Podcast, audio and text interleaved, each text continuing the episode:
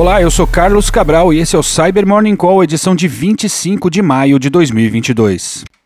E a gente começa o Cyber Morning Call de hoje abordando o lançamento da edição de 2022 do Data Breach Investigations Report, o relatório que a Verizon publica todo ano com as estatísticas sobre incidentes de segurança nos últimos 12 meses. Trata-se de um documento extenso, o qual pode render horas de discussão e que nesse ano teve cinco pontos principais. O primeiro deles é que quatro temas são essenciais para entender o atual estado das coisas em em cibersegurança, credenciais de acesso, phishing, exploração de vulnerabilidades e botnets. Segundo a equipe da Verizon, nenhuma organização estará a salvo sem um plano para lidar com todos esses temas. Em segundo lugar, o aumento nos ataques com ransomware nos últimos 12 meses foi de 13% em relação ao ano anterior, mas o volume já é tão grande quanto o total contabilizado nos últimos cinco anos. O terceiro ponto é que os ataques contra a cadeia de suprimentos foram responsáveis por 62% das intrusões no período. Em quarto lugar, os erros de configuração, sobretudo os relacionados ao armazenamento em nuvem mal configurado, continuam a ser uma tendência dominante, respondendo por 13% das violações. Por último, o elemento humano continua a ser determinante nos incidentes, com 82% das violações essencialmente baseadas no uso de credenciais roubadas, em ataques de phishing, no mau uso da tecnologia ou simplesmente em erros operacionais. Vale a leitura, link aqui na descrição do episódio. E pesquisadores da Horizon 3 afirmaram ontem que conseguiram reproduzir o ataque que explora a vulnerabilidade CVE 2022-22972, o que indica que em breve teremos um exploit funcional e público para a falha, com ataques vindo logo em sequência. Relembrando, a CVE 2022-22972 é uma vulnerabilidade que permite a obtenção de privilégios administrativos sem a necessidade de autenticação nos seguintes produtos: o VMware Workspace ONE Access, o VMware Identity Manager, o VMware vRealize Automation, o VMware Cloud Foundation e o vRealize Suite Lifecycle Manager. Agora, mais do que nunca, recomendamos a homologação e aplicação dos patches em caráter emergencial. E pesquisadores da BlackBerry publicaram um artigo ontem traçando um panorama histórico sobre as diferentes versões do gerador de ransomware Chaos e oferecendo mais detalhes sobre uma variante recente dele denominada Yashma.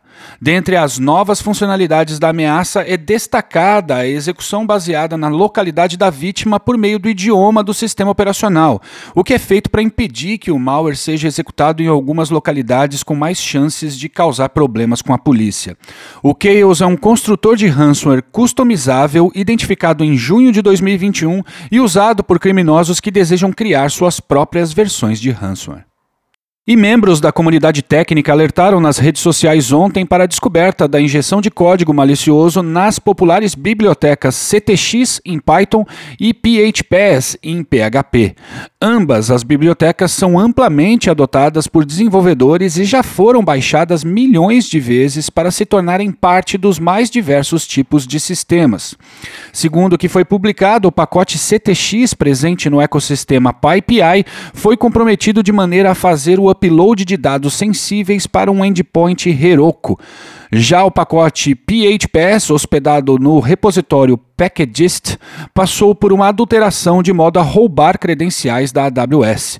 Os pacotes maliciosos foram removidos dos repositórios, mas é muito importante que as organizações façam revisões periódicas das dependências e de repositórios vinculados aos seus sistemas, de modo a garantir que somente pacotes legítimos estejam em uso. E repercutiu ontem a descoberta de uma vulnerabilidade séria na extensão para o Google Chrome chamada Screencastify, que é muito usada para gravar, editar e compartilhar vídeo e que já foi baixada mais de 10 milhões de vezes no Google Play.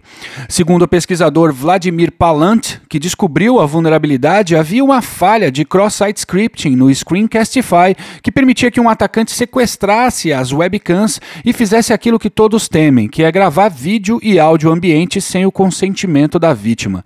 Segundo Palant, a vulnerabilidade foi reportada em meados de fevereiro, mas embora a fabricante tenha dito que o problema foi resolvido, ainda há falhas sérias na extensão que podem comprometer a privacidade do usuário.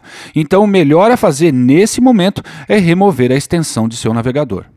Por fim, o serviço de videoconferência Zoom corrigiu quatro vulnerabilidades de segurança, as quais poderiam ser exploradas abusando da implementação que o Zoom faz do protocolo XMPP.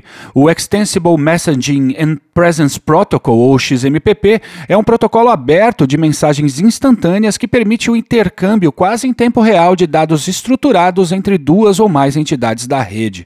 Considerando que o chat do Zoom é todo baseado no XMPP, um atacante poderia usar essas falhas para forçar a instalação vulnerável a mascarar um usuário Zoom, se conectar a um servidor malicioso ou baixar uma atualização falsa do produto, resultando na execução arbitrária de código. E é isso por hoje, obrigado por ouvirem um Cyber Morning Call e tenham um bom dia. Você ouviu o Cyber Morning Call, o podcast de cibersegurança da Tempest. Nos siga em seu tocador de podcast para ter acesso a um novo episódio a cada dia. E para saber mais sobre a Tempest, nos siga no Instagram, Twitter e LinkedIn ou acesse www.tempest.com.br.